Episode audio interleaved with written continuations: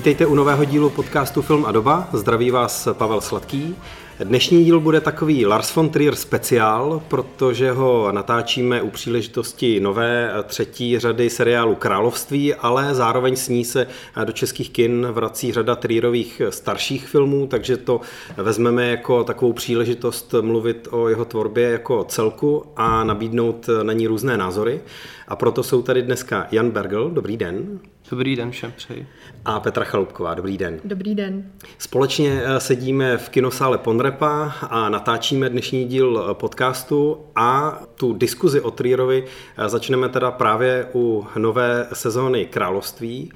Jak jste se na celý seriál a zvlášť teda teď na nové díly dívali, co vám připadá na Exodu, na nové sezóně Království nejhodnotnější,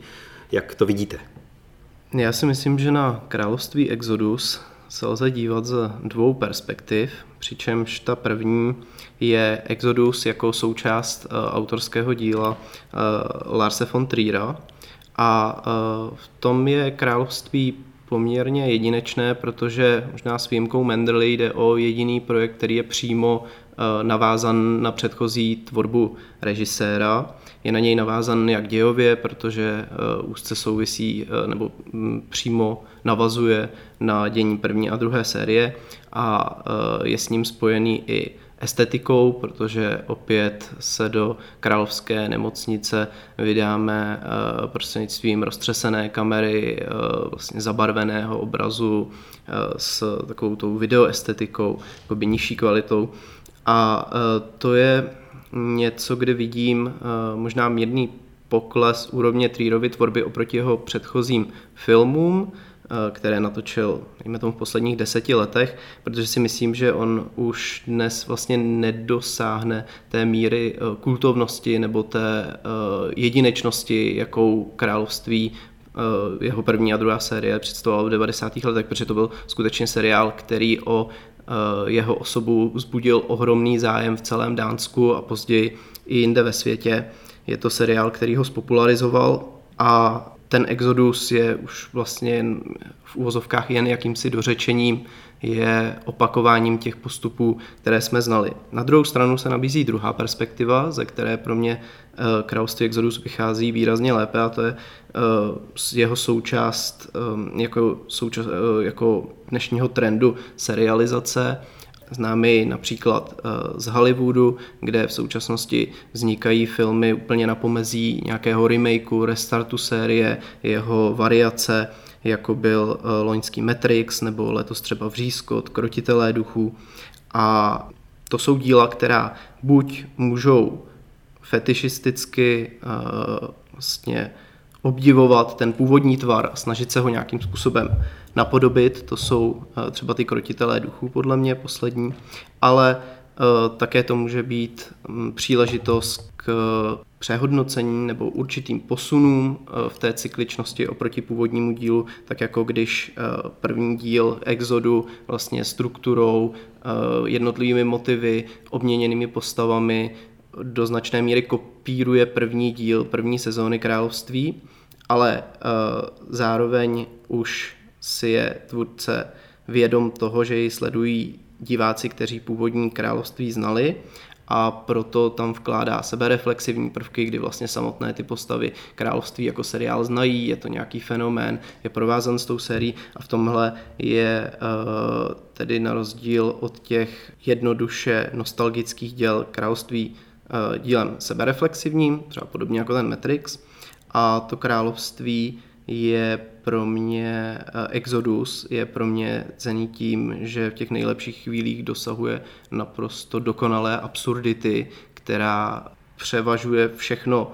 to, co bylo seriózní na tom původním seriálu. Pro mě Exodus už se vlastně vážně úplně brát nedá, ale jako uh, zábava ve stylu třeba Monty Pythonu, které má sám Trier taky rád, je v některých chvílích podle mě brilantní. Já jsem byla jako ostatně asi všichni zvědavá, eh, jak se vypořádá s tím časovým odstupem, eh, kdy po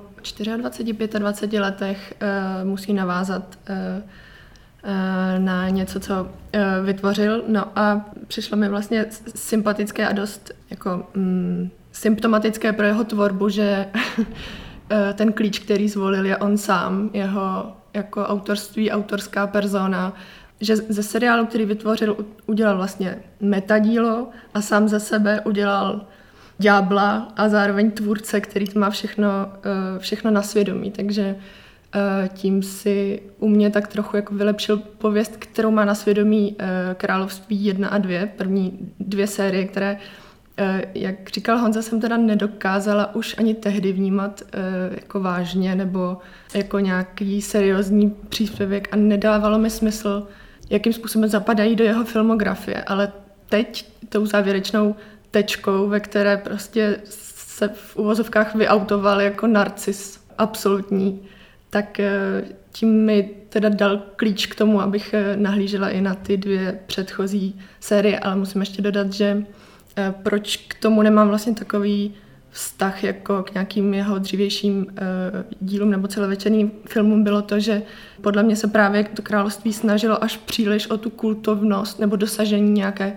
kultovnosti, o to, naskládat tam co nejvíc duchů a eh, vůdů a zombíků v uvozovkách, až, až se jako ztratilo to, co na Trierovi považuji za nejdůležitější nebo nejhodnotnější právě a to je to, když se dokáže jako zaměřit na jednu jedinou postavu a rozebrat ji úplně na, na uh, malinké součástky, což logicky v tom ansamblovém uh, tvaru nebo ansamblové struktuře nebylo možné. Já jsem ty první dvě, nebo hlavně tu úplně první uh, sérii vnímal tenkrát asi jako komediální, ale takové zahrávání si s něčím temným. Tady v Exodu skutečně to pro mě už byla jako absurdní komika, švédsko-dánský battle a, a prostě komedie, eh, ve které se právě variují ty momenty, eh, postavy koukají na původní království na DVD, v nemocnici potkávají eh, švédského průvodce, který ukazuje ty nemocniční prostory a údajný pokoj samotného Larse von Triera se slovy tady se natáčela druhá série, ta už ale nebyla nic moc a podobně, takže že se posouvá vysloveně do komediální roviny. Eh, já bych k tomu dodal, že to původní království vznikalo v 90. letech, kdy eh, se blížil vlastně konec tisíciletí a myslím si, že tam byla důležitá ta distinkce mezi tím vědeckým světem, eh, tou představou, že jsme se stali majiteli veškerého poznání o vesmíru, v něm žijeme, a mezi tím, jakýmsi mysticismem, i to vůdu, i uh, ti duchové a podobně, jako něčím, co leží pod povrchem a co může na ten povrch najednou vystoupit. A tohle to je ta vážnost, kterou jsem měl na mysli, která uh, se dala v tom původní, těch původních dvou řadách, tomu, uh, objevit. Zatímco uh, to království současné už je zase dílem prostě 21. století a toho, řekl bych, současného trendu serializace, kdy skutečně jde spíš o to vztahování se k tomu původnímu království a uh, jde i o ta témata, která zmínila Pepuna, jako je uh, právě ten autor nebo určité Trierovy obsese, ke kterým se vrací. A zatímco to první království bylo uh, slovy Larse von Triera uh,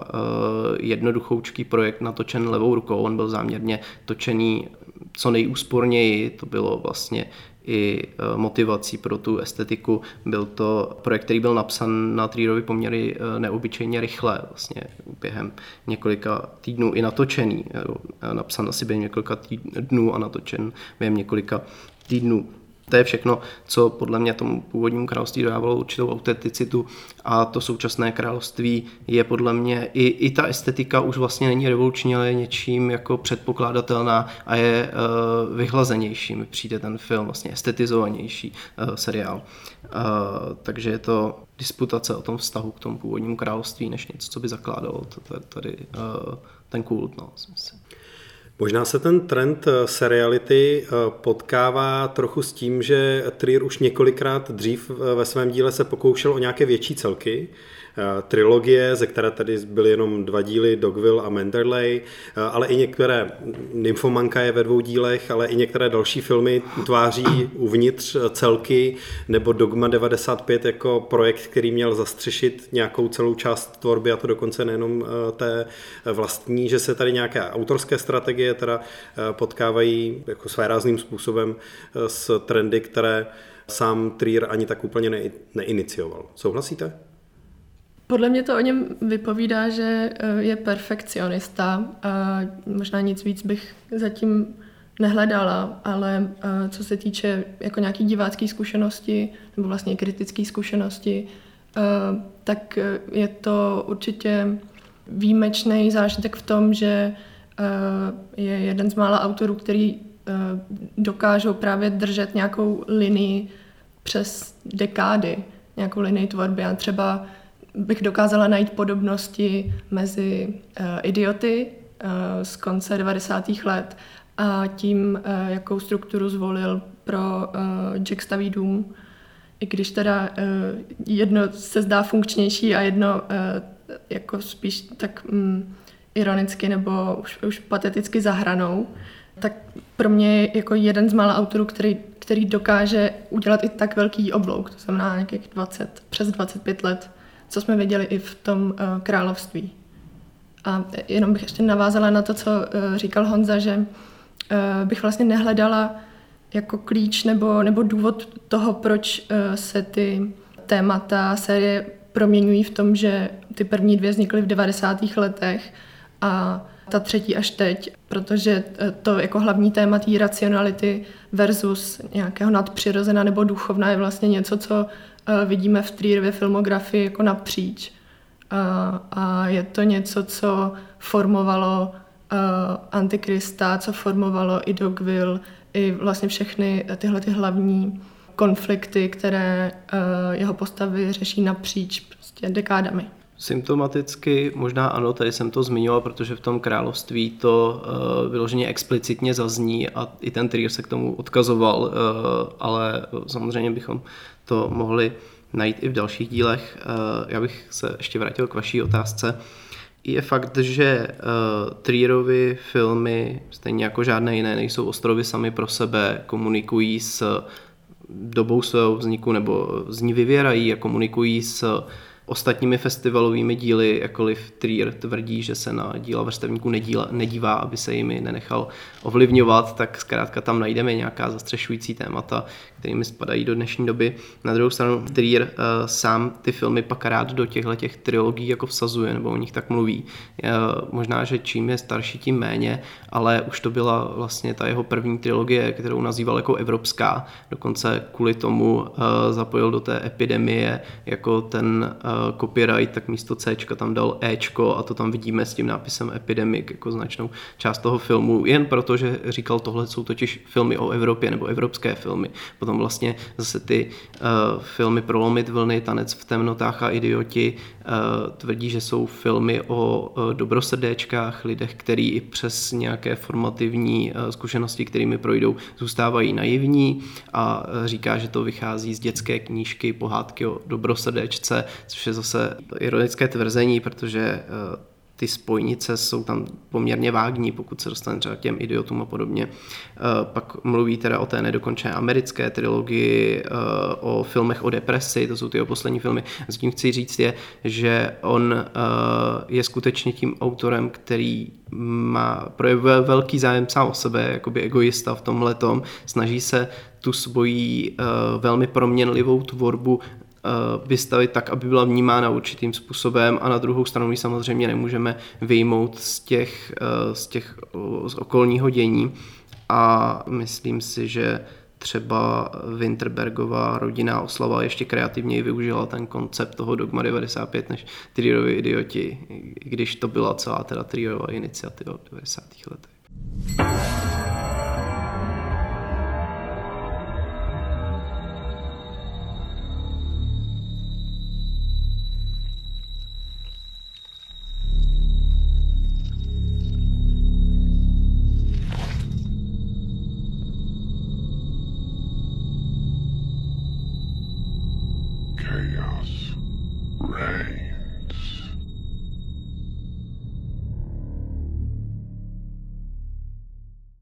Co jsou ty Trierovy hlavní obsese? Jednou z nich je teda on sám, to už tady myslím docela zřetelně eh, padlo, jakým způsobem tematizuje sám sebe v průběhu celého svého díla a nějakou autorskou pozici vůči divákovi. Co jsou ty další?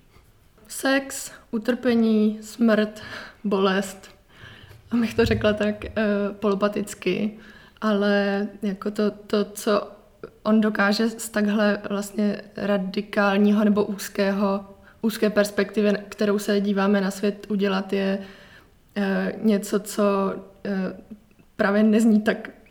tak pitomně, jako to, co jsem právě teďka se pokusila říct. Jo, ale vlastně, když to nějak zobecně, tak je pravda, že Trier se uh, jednak zabývá uh, tělesností hodně ve svých filmech a zároveň uh, nějakými krajními zkušenostmi, ať už jde o uh, ty násilné nebo hrůzné zkušenosti svých hrdinů, nebo ale i religiózní a že mm, v rámci celé své tvorby vlastně dokázal spojovat nějaké laciné brakové náměty, které často eh, dříve tu tělesnost tématizovali hlouběji nebo více, eh, povrchněji, ale více než eh, vysoké umění a zároveň tu vysokou estetickou hodnotu nebo vysokou uměleckou formu, kterou tyto brakové náměty pojednal. To je třeba typický případ Antikrista, což je v podstatě námět na Bčkový horor o čarodějnici a masakru na chatě, ale je natočený eh, takovým způsobem, že se tam mísí jak ta thrillerová eh, dogmatická poloha, tak i eh, estetika Tarkovského, kterého obdivuje. To je vlastně symptomatické pro tu dobu, kdy tvoří i pro něj samotného. Tady mísení těchto těch přístupů a ty krajní, skutečně jako krajní zkušenosti. No. I, I pak krajní zkušenosti pro diváky, kteří, eh, které jeho filmy často vyhání z kinosálu, jo, nebo se tak o nich aspoň píše a to už zase může být i nějaký typ mediální propagace nebo prezentace, kterou ten Trier sám zase vyhledává a vracíme se tady do toho cyklu. No. A jednou z těch krajních zkušeností pro jako společnost jako celek, ale i pro ty postavy v jeho filmech eh, se zdá být druhá světová válka, eh, která ta zkušenost s ní eh, v Evropě, ale možná nejenom v Evropě, nějaká obecně lidská zkušenost s nějakým krajním zlem nebo něčím takovým, jako kdyby se pořád vracela v jeho filmech a nabírala různou podobu. No, já si nejsem jistá, jestli uh, jde úplně takhle vyčlenit druhá světová válka jako nějaký motiv Eh, který ho zajímá. Spíš bych to právě nazvala nějakou, nějakým vyhraněným násilím jako v takové míře, která vlastně není představitelná. Ještě jak jsme se bavili o těch obsesích, tak bych vlastně dodala, že ještě jako jedna z nejdůležitějších je asi film nebo filmový průmysl eh, jako takový, na kterém se jakoby promítá to, jakým způsobem on dokáže mm, jako apelovat na diváka nebo nadřazovat ten vztah film versus divák nad uh, vztah film a sdělení versus divák. A uh, to vnímám i v těch uh, jeho vlastně tezích o násilí, který, které vyvrcholily v Jack staví dům, kde vlastně tvrdí, že nebo tak postava, kterou vytvořil, abych byla korektní, tvrdí, že násilí nebo vražda je stejně jako ostatní eh, formy umění je umělecké dílo a měli bychom se na to dívat jako bez předsudků, eh, bez vědomí toho, co, eh, k tomu, co tomu předcházelo a co, co potom následovalo. A to je právě jako ta finální fáze podle mě jeho autorství, která už jako překročila tu tu mezi, kterou dokáže persona, kterou si on sám vytvořil, jako, mm, která doká, kterou dokáže ustát on sám. A e, tím se vlastně tímhletím tvrzením a tím, že se v Jack staví dům vlastně jako vypo, vypovídá z toho všeho, co vytvořil a má jako potřebu argumentovat a vlastně se nějakým způsobem mm, vyvinovat z té kontroverze, kterou vzbudil, tak e, tím se pro mě už definitivně zdiskreditoval. Nejenom hlavní postava, ale Trier jako autor. Ano, tak. Uh-huh. Já si nejsem jistý, uh, jestli uh, k tomu lze přistoupit jenom jako z, z jedné pozice. On je to vlastně strašně složité téma. Jo. On Trier sám říkal v rozhovorech, že chce natáčet filmy nebo že rád natáčí filmy o postavách, s nimiž se vůbec nestotožňuje a dokonce které jsou mu nepříjemné, které nechápe a uh, že ho zajímá pronášet věci, se, uh, nechat pronášet věci, se kterými vůbec nesouhlasí. Je tam zároveň uh, to je i ten jeho pověstný soucit s Hitlerem, jak se vztahujeme k někomu, se kterým nesouhlasíme, souhlasit nemůžeme, ale co to udělá, když se o to pokusíme, nebo něco v tom duchu. Ano, a tam vlastně mluvíte o tého reakci na tiskové konferenci v Cannes v roce 2011, kdy řekl I sympathize with Hitler, což přesně znamená, že s ním soucítí, nikoli, že s ním sympatizuje. Ono se to potom uh, vlastně stalo s těm mediální senzací a skandálem a myslím si, že na základě toho tvrdit, že uh, Trier je náci, jak se psalo v novinách, je nepochopení uh, toho kontextu a uh, i, i jeho metody nebo jeho zájmu o ty negativní postavy. A na druhou stranu uh, si myslím, že by nebylo ani správné ho uh, jednoznačně obhajovat proto tímhle způsobem, nebo přijímat nekriticky, lépe řečeno, protože uh, vy jste mluvil o té druhé světové válce, on přímo konkrétně mluví i o nacismu nebo fašismu jako nějakém estetickém modu, který ho zajímá, který ho přímo fascinuje. A uh, Pepuna zmiňovala ty uh, nejhorší uh, zvěrstva nebo největší utrpení, kterými lidmi prochází a to se právě spojilo v té druhé světové válce a možná proto ho tohle nějakým způsobem jako fascinovala ta doba a proto skrze to potom začal vyprávět ty své filmy. A myslím si, že uh, některé té pozdní tvorbě, tak už to třeba není tak patrné, ale jeho studentské filmy jako pěstitel orchidejí. Že se a obrazy z války. A obrazy z osvobození, z osvobození to jmenovalo. Eh, tak ty se buď odehrávaly za druhé světové války, to je případ těch obrazů z osvobození po druhé světové válce, a nebo v, tě, v tom pěstiteli orchidejí sám Trier se vlastně obléká do nacistické uniformy a líčí srtěnkou. Takže si myslím, že uh, tam je vidět určitá fascinace tou estetikou, která může být až nezdravá a je to skutečně jako nebezpečné nebezpečné pole a myslím si, že je dobré uh, si tohleto uvědomovat a s tím se po něm vlastně pohybovat a nenutně se, se mu jako úplně bránit, protože uh, tím bychom pak podle mě se dostali do ještě nebezpečnější pozice nějakého úplného zaslepení, anebo uh, vlastně jenom jako zjednodušení té, té, té složitosti Chcete něco dodat? Ráda bych. Hmm. Uh, jenom, že na druhou stranu, uh, já jsem nechtěla znít, že jako Trýra nějak uh, obvinuju uh, radikálně, ale naopak jako si myslím, že ta jeho fascinace je velmi vlastně přiznaná a reflektovaná, jak uh, v jeho filmech, tak uh, v tom, uh, jak sám jak se sám někdy možná překvapí tím, co dokáže říct a uh, vlastně tím Eh, kolosem, který, mediálním kolosem, který to pak vzbudí. To bylo vidět na tom eh, teda neslavném výroku o Hitlerovi, kdy se vlastně omluvil eh, za to, že to řekl, potom tu omluvu odvolal, protože mu došlo, že vlastně to, co si ze sebe vytvořil a to, co jako hlásá, nedává, nebo ne, nesouzní s tím, proč by se měl omlouvat a že ty principy, na kterých staví jako svoji tvorbu a všechno kolem sebe vlastně obhajují svobodu projevu v tom jako nejextrémnějším, eh, v té nejextrémnější formě a že eh, ve chvíli, kdy se omluví za něco, co podle něj podle mě asi vlastně taky, ale kdo jsem, abych se udělala, byl jenom vtip, eh, ve kterém se jako zamotal a vykopal si vlastní jámu. Tak no, teď jsem se zamotala, vykopala jsem vlastní jámu a nevím, kde mám podmět a přísudek. Já bych na to možná navázal tím, že bych řekl, že Trier se do určité míry stylizoval jako takový autorský, režisérský pokušitel eh, a zároveň tohle funguje i v jeho osobním civilním životě a pronulo se to a proto eh, i ty jeho pozdější filmy čím dál tím víc tematizují eh, jeho samotného, protože se ten autor propisuje do toho filmu jako někdo, kdo se v téhle roli ocitá. Nebo se do ní sám vmanipuloval, ať už někdy možná nešikovností a někdy eh, prostě cílenou eh, strategií, vybíráním si oblastí, ve kterých chce klást otázky eh, publiku a podobně.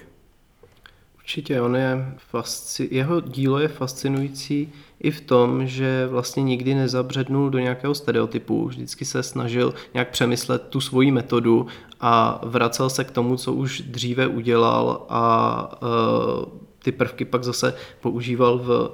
svých dalších filmech. A myslím si, že tomhle se odráží jak to, jakým způsobem bylo vnímáno autorství před novou vlnou, to znamená schopnost tvůrce přizpůsobit se nějakému uh, modelu, jako je třeba hollywoodský studiový systém, a v rámci něj vytvářet stále osobité filmy, i když velice různých žánrů třeba a jako byl Howard Hawks, anebo potom ten alternativní autorský přístup právě po francouzské nové vlně a to znamená natáčet ty velmi osobní filmy, natáčet filmy, eh, které mají eh, nějaké společné estetický klíč nebo přístup a podobně a v tom Trierovi se eh, spojuje obojí, on zná tu starší tvorbu, on se k ní přímo vztahuje nebo se vůči ní vymezuje a když se podíváme eh, na její kompletní podobu od těch 80. let, kdy natáčí, tak eh, pro mě osobně vlastně eh, bez nějakých větších jako propadů nebo výchylek došel až do současnosti a je fascinující tímto způsobem sledovat. Když jsme zmínili kontroverze, které se vážou na hm, Larse von Triera samotného nebo na jeho filmy, eh, tak eh, je to taky kontroverze, která se týká spolupráce se zpěvačkou Björk na filmu Tanec v temnotách. Eh, tam padlo celkem evidentní obvinění z toho, jakým způsobem Trier a jeho štáb s Björk pracovali a že to bylo dalece zahranou toho, co bychom považovali za korektní nebo slušné chování. Mohli bychom to nechat stranou toho díla, ale právě Nové království Exodus vlastně tematizují vztahy muži, ženy, nějaká vyžádanost versus nevyžádanost. Eh, zdá se, že eh, Trier měl úplně jako instinktivní potřebu opět na eh, tyhle věci, které se ho osobně dotýkaly, reagovat tak, že to zařadil do nejnovějších dílů království. Co na to říkáte? Tak evidentně nechci říct, že má černý svědomí, ale spíš, že ho to nějak asi ovlivnilo to, ten humbuk, co se kolem toho uh, udál a není divu. Um, ale na té debatě, která, kterou to otevřelo, mi přijde vlastně zajímavý sledovat, že uh, byla z mýho pohledu hodně ovlivněná tím, že uh, Trýra stále ještě vnímáme jako Eh, tak trochu nějak, nějaký předobraz toho romantického umělce nebo jako šíleného génia, který, eh, který, má, mm, který tvoří v tranzu nebo v nějakém jako uměleckém vytržení a proto eh, se na něj nemůžou, nebo nemůžeme na něj klást takové nároky jako na nějaké jiné třeba komerční tvůrce nebo uh, tvůrce, který, kteří se nezabývají jako takovými drastickými tématy jako Trier. Ale uh, jsem ráda, že to tady zaznívá, nebo, uh, protože evidentně jako to Trier ještě stále potřebuje tematizovat a nerad by neměl poslední slovo, takzvaně uh, v té debatě, ale vlastně ještě do toho narrativu se přidalo přidali články nebo názory na to, eh, že Björk eh, je vlastně taky stejně silná osobnost jako Trier a že eh, původcem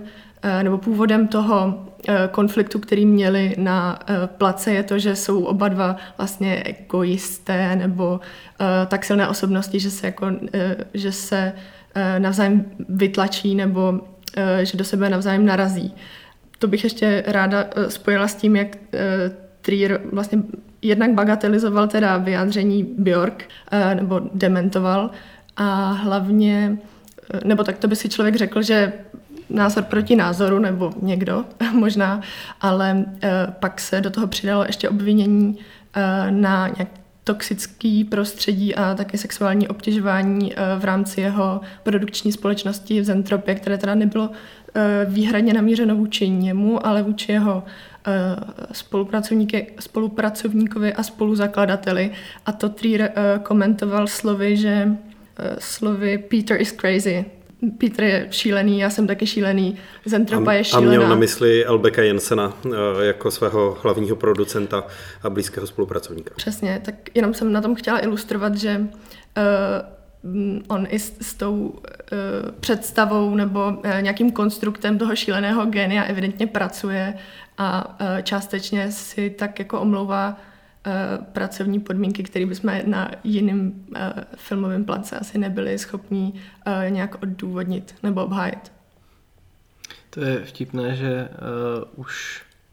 po české premiéře Antikrista psal Kamil Fila tehdy v recenzi, že tohle je právě způsob, jakým úplně nedává smysl Trýra vnímat jako toho šíleného umělce, protože uh, on sice um, vystupuje jako excesivní osobnost a je o něm známo, že trpí depresemi a velkými psychickými výkyvy, ale když se pak podíváte na ty filmy, tak vidíte, že jsou propracované do posledního detailu a uh, ten Fila tam tehdy psal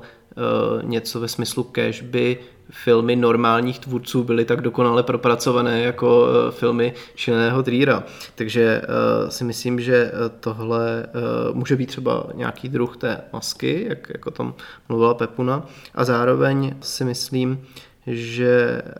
je to přesně to nebezpečné pole, na které se Trier někdy vydává, o kterém jsem mluvil a zve nás svými filmy, abychom se uh, vydali na něj spolu s ním a přemýšleli nad tím. A je to asi uh, moment, já třeba uh, si teď,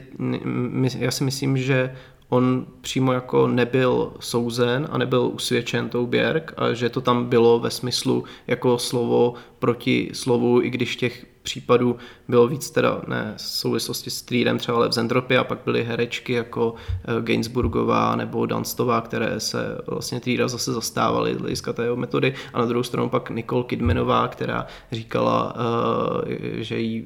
jaké pronášel věty, že by chtěl zbičovat, když natáčeli Dogville a podobně. A je to, je to přesně to, že na jednu stranu to může být uh, nějaká součást jeho metody, která třeba není pak nebezpečná nebo neubližuje těm, eh, ne, ne, není jeho záměrem skutečně těm hercům ublížit a na druhou stranu je to nějaký nátlak, který vyvíjí a který třeba může jako snadno zase k té nebezpečnosti sklouznout, takže to přesně vnímám jako to nebezpečné pole. No.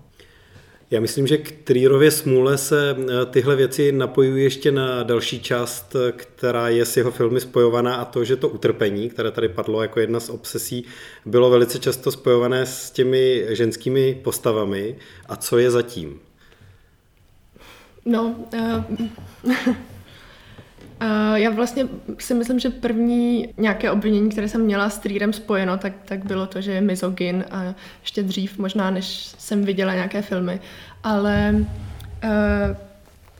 jako předně bych chtěla říct, že, že uh, to, že se v jeho filmech, ženské postavy v jeho filmech tak extrémně nebo excesivně trpí, je rozhodně jako relevantní báze pro to ptát se, jestli je nebo není mizogin, nebo jestli jako za eh, tímhletím tvůrčím rozhodnutím není, není jako obhajitelné vlastně autorsky nebo logicky. Uh, takže určitě ta otázka je relevantní a uh, měli bychom si ji pokládat, ale zároveň jsem přesvědčená, že Trier takovouhle debatu eh, naprosto jako bez eh, zaváhání ustojí, protože ty hrdinky, které um, on předkládá, tak uh, jednak nejsou jako prvoplánové, nejsou pa, vůbec v žádném případě nejsou pasivní a to, že trpí, není um, není jako z potěšení toho autora nebo ostatních postav, ale většinou je to právě proto, že jsou součástí společnosti, která uh, na ně má nějaké nároky, které oni nejsou uh, schopni jako realizovat. V Dogville je to v Dogville je to postava, která se snaží být hodná dcera a prototyp vlastně good girl a Trier na tom jenom sleduje, kam až může něco takového zajít. To stejné v Prolomit vlny, ve filmu Prolomit vlny, kde Eh, jako ta hrdinka by se taky v uvozovkách rozdala A to, že její činy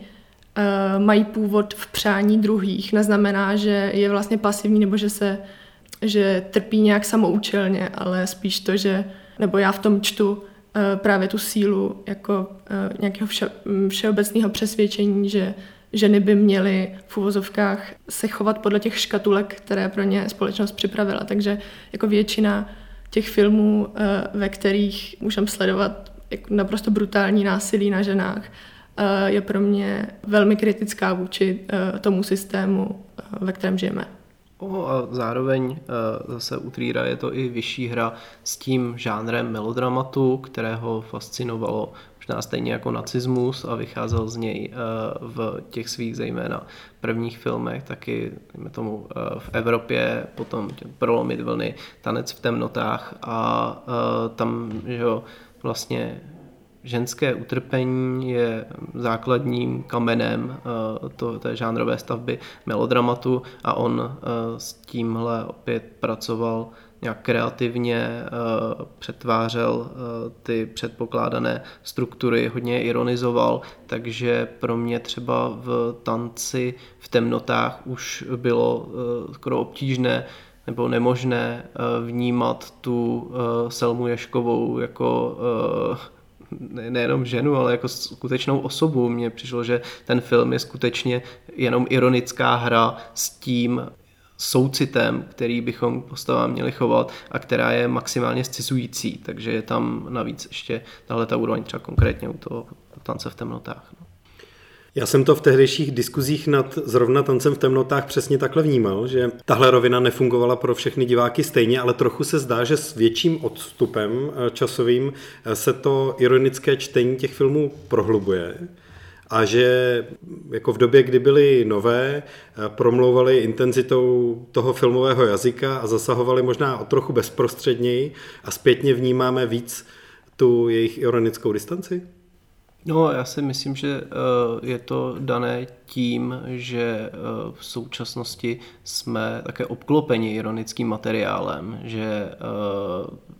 na webu se střetávají jako vlastně nějaké fiktivní spravodajství eh, eh, humorné, ironické s nějakými memy a se spravodajstvím eh, seriózním. I to spravodajství seriózní, jako známe z internetu, tak už přechází jako místy do nějakého bulváru nebo vlastně staví na těch clickbaitech a tím letím si podle mě jako společnost a pohybem po sociálních sítích si pěstujeme nějakou senzitivitu pro vlastně ironii a humor tohoto typu a myslím si, že je pro nás naší pak uh, třeba i filmová díla vnímat ve více těchto těch registrech nebo rovinách najednou a uh, před těmi 20 lety si myslím, že to tak jednoznačné nebylo a uh, že to nebylo tak jednoduché a že možná bylo ještě s naší bytím naivním divákem trochu. Myslím si, že z tohohle jsme se jakoby vyléčili, nevím, nevím vyléčili, tím jsme se jako společnost posunuli. K většímu cynismu. Dnešek je, je, je k cynismu, ano, určitě. Mm-hmm.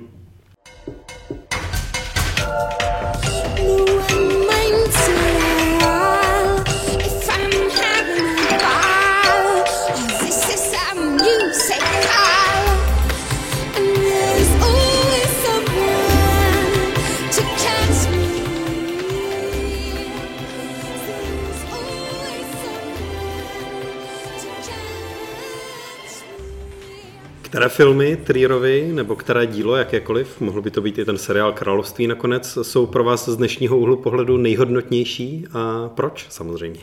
Uh, nejhodnotnější, uh, nejlepší, nejsilnější pro mě bude asi Dogville. A to z toho důvodu, že uh, se tam uh, podle mého vlastně střetávají uh, ty dvě Trierovy tendence, nebo dva, dva Trierovy autorské styly. Ten, který začal uh, v 90. letech, uh, který se snažil uh, být dokumentárním, který se snažil následovat nebo trochu překračovat ty principy Dogmat uh, 95. A pak ten, který je v současnosti jako tím, tím pro který ho známe, který je vlastně autorským komentářem a nějakým dialogem, který ale už neprobíhá mezi filmem a divákem, ale mezi Trierem a jeho vlastním filmem a je už uh, v něčem vlastně nesnesitelný uh, uh, kvůli jeho egocentrismu. Uh, nicméně Dogville je právě ten jako bod, kde se to všechno střetlo a kde podle mě našel balans, protože jednak uh, k tomu přistupuje jako k nějakému sociálnímu experimentu, ten voiceover, který můžeme sledovat, připomíná skoro nějaký přírodovědecký jako do, dokument, kde sledujeme, jak, já nevím, se navzájem požírají jako živočichové, které jsme dali do akvária. A, I jejich dobré úmysly. Přesně tak. A je pro mě nejsilnější v tom, o čem jsme mluvili, v tom, že nebo na každý dobrý úmysl můžeme najít uh, nějakou, nějaký argument, uh, nebo nějakou polohu, která ho vlastně demonizuje a že eh, jakékoliv dobro má v sobě i eh, trochu zla, které eh, a stačí strašně malinko, aby, aby to zlo vlastně pře, mm, vyhrálo a pře, převršilo ten v uvozovkách dobrý záměr. S tím, s tím souhlasím. Eh, teď, jak eh, si o tom mluvila, tak eh, si uvědomuji, že skutečně ten Dogville bude patřit možná k jeho jako nejzodpovědnějším nebo v něčem nej čistším filmům je formálně vynikající a, a taky tam vnímám to, že vlastně tam ne, není tak cynický nebo nihilistický jako v některých jiných filmech nebo fascinován něčím nebezpečným a říká, že Eh, lidi nejsou dobří nebo zlí, ale jsou vlastně formováni těmi situacemi, ve kterých se v danou chvíli nachází a že se to může i obrátit tak jako v závěru toho Dogvillu, pozice té hlavní hrdinky. Z historického hlediska si myslím, že eh, bude Trier nejvlivnější v těch 90. letech skutečně s tím královstvím a prolomit vlny, kdy jednak prolomit vlny eh, byl film, který byl Eh, radikální tím způsobem snímání, eh, tím jako paradokumentárním, jo, tím, že vlastně neposkytoval ústavující záběry, eh, tím, že dokázal tuhle estetiku pak jakoby prodat dál do toho uměleckého filmu a Království jako ten seriál, jak už zaznělo, který Trýra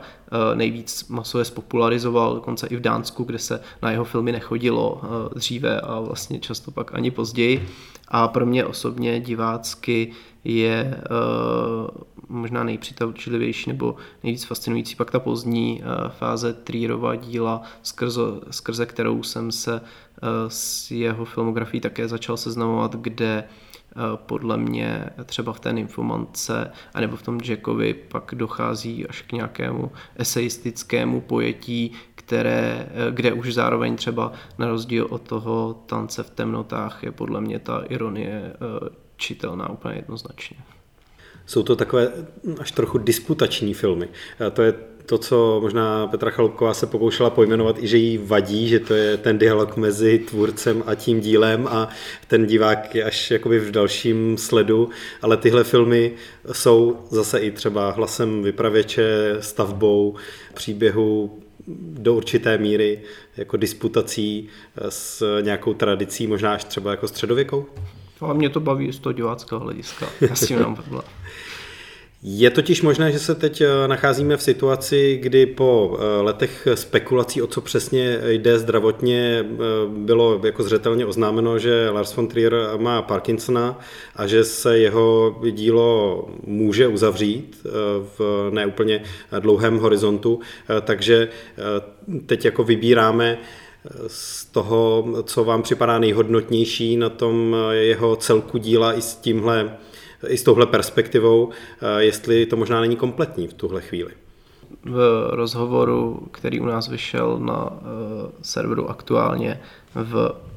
září, říkal, že když natáčí, tak se cítí lépe a méně cítí projevy té nemoci, tak doufejme, že třeba ještě kompletní není a že uh, od něj ještě něco uvidíme. Děkuji každopádně moc za dnešní diskusi vám oběma, Petra Chaloupková a Jan Bergel, díky moc. Díky. Taky děkuju. Grace paused, and while she did, the clouds scattered and let the moonlight through.